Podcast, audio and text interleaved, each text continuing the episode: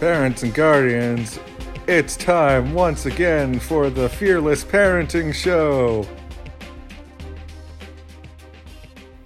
Well, well, well, parents and guardians, I'm glad to have you back for another episode of Fearlessly Parenting. But before I get started, I want to remind you please like us on Rumble, Parler, Facebook, and LinkedIn. And while you're out there on the web, we do have our podcast on YouTube, and if you haven't had a chance to go and subscribe for that, please do all of these things. Help us out, help us out our show. Now, you've been an awesome audience because here in just a few months, we've already had over 750 downloads, and we're rapidly approaching 1,000. It's because y'all are an outstanding audience. In November, it's the month of Thanksgiving, and I'm going to be showing my thanks for my audience by giving away parenting courses, some books, and some other goodies. In fact, if you email me at slewis at inwardjourney.com this week, this week, I'm going to give away five of Pastor Scott Wilson's Parenting on Purpose books and online video course. Ensure you email me at slewis at inwardjourney.com. That's inward without the I, no I, followed by journey, all in lowercase, dot com. And note, we will not sell your information or give it away to others. Now, these books that the winners will get, let me tell you a little bit more about them. The Parenting with Purpose class includes over 11 videos where Scott Wilson and his team take the time to unpack concepts and teachings in the book through honest and practical discussion. The class is perfect for individuals, couples, and small groups. And now, for our show. Today's topic is on disrespect. Now, that might not seem the most bright and shiny topic to put out there. One is kind of depressing, but it's something that we need to talk about. And, and, parents need to be aware that you cannot allow your child to disrespect you disrespect their siblings, and you can't allow them to disrespect themselves.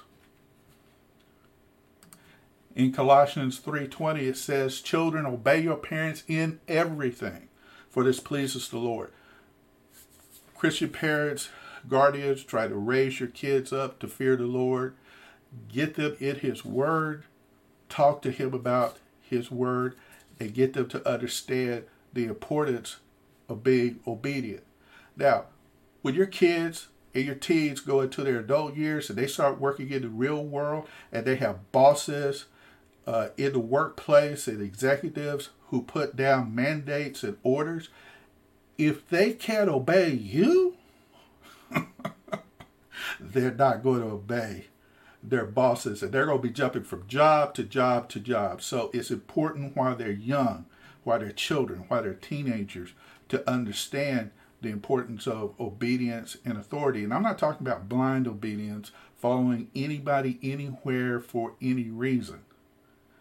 But when they do become adults, there will be rules and standard operating procedures that they'll need to abide by. And so the time to respect authority, to respect the rules, starts now, parents. It starts now. See, you can't export what you don't know. And if your child hasn't learned how to be obedient, how to honor, how to respect, when they get into adulthood, it's going to be hard for them to export that because they've never practiced it. And practicing it in the home is what honor your father and mother. Uh, that's what makes it so important. This is the first commandment. It's a commandment with a promise. The Lord says, so that it may go well with you and that you may enjoy long life on this earth. Ephesians 6 2 through 3. Children who cannot become self led when they're neither obedient nor learn how to follow others. Again, there's no way your child's going to learn to be self led when they can neither be obedient nor learn how to follow others. People, as I said earlier, who cannot follow, they make poor leaders. So it's incumbent upon us parents to be change agents.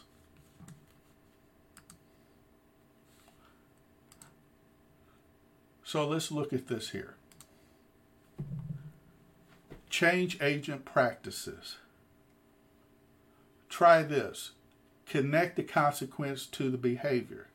Say if it's a two to five year old, hey, maybe you want to put them in timeout or a calm down corner, or six to 10 years old lose what they most like to do. Preteens and teenagers, consequence cards that y'all sit down and talk about what the consequences will be if you don't obey and if you don't do what you're supposed to do and you don't do your chores hey, for these preteens and teenagers, there should be consequences. Discuss it with them, write it down, make sure that they understand it, and hold them to it. And parents, might I ask that when you discipline your children, remember the word discipline comes from disciple, and you want to disciple your child. And you're going to have to do so according to their behavior characteristics. Uh, many of you know because of prior episodes that my daughter's an I on the DISC scale. I'm a D. And you have S that are supportive, C's that are very analytical. Uh, they're the, your compliant child. But D is dominant. I, I is high strung. I mean, they are people persons. They love people. Uh, sometimes they don't focus. I can't discipline somebody that is an I like I would do with somebody that's a D. With somebody that's a D, you definitely want to sit down in front of them, be authoritative, say, hey, this was the rule. You broke it. Here's the consequence. Bullet point it for them.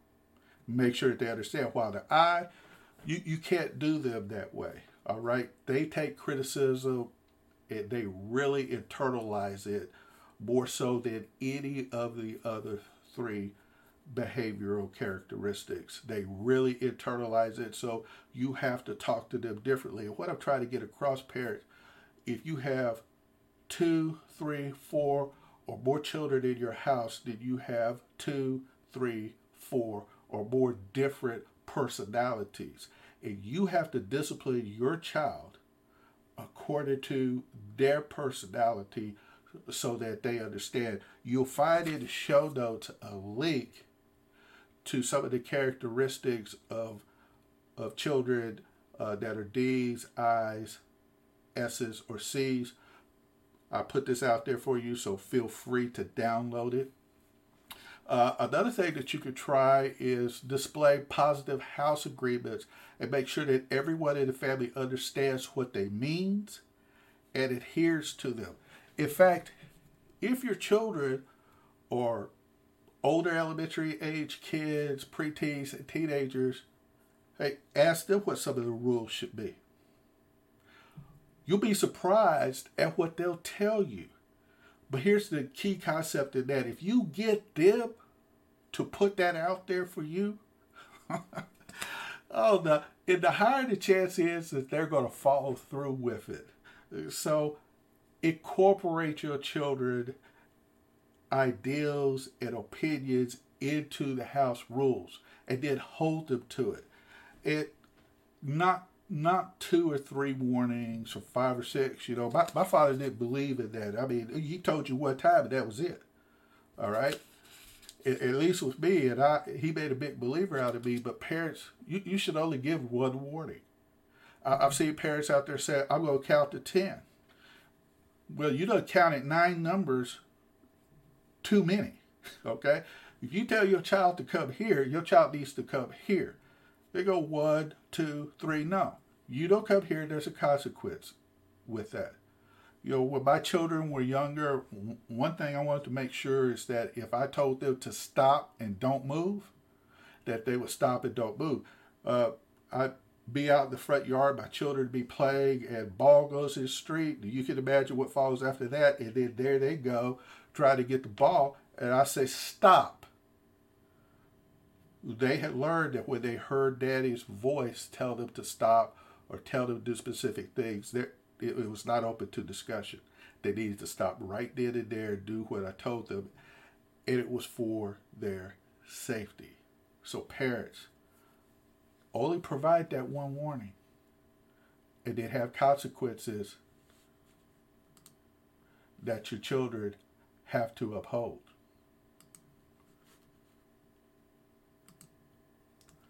The bigger picture is this. When children learn to obey their parents, they learn to submit to authority and follow those who lead them.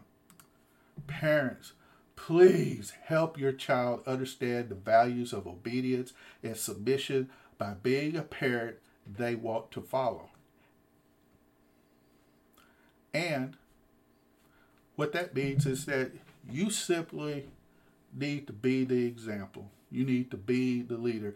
And no, I'm not talking about being perfect. You heard me say before, there's no such thing as a perfect person. But when you make a mistake, parents, own up to it. Because you're teaching your child to own up to their mistakes. And they're going to make mistakes. So here in two, you got to show them how to handle things when they make mistakes, and it starts with you. Parents, you are the cornerstone of their lives. God put you there for a reason, and He put you there to teach your child and raise them up in the way they should go.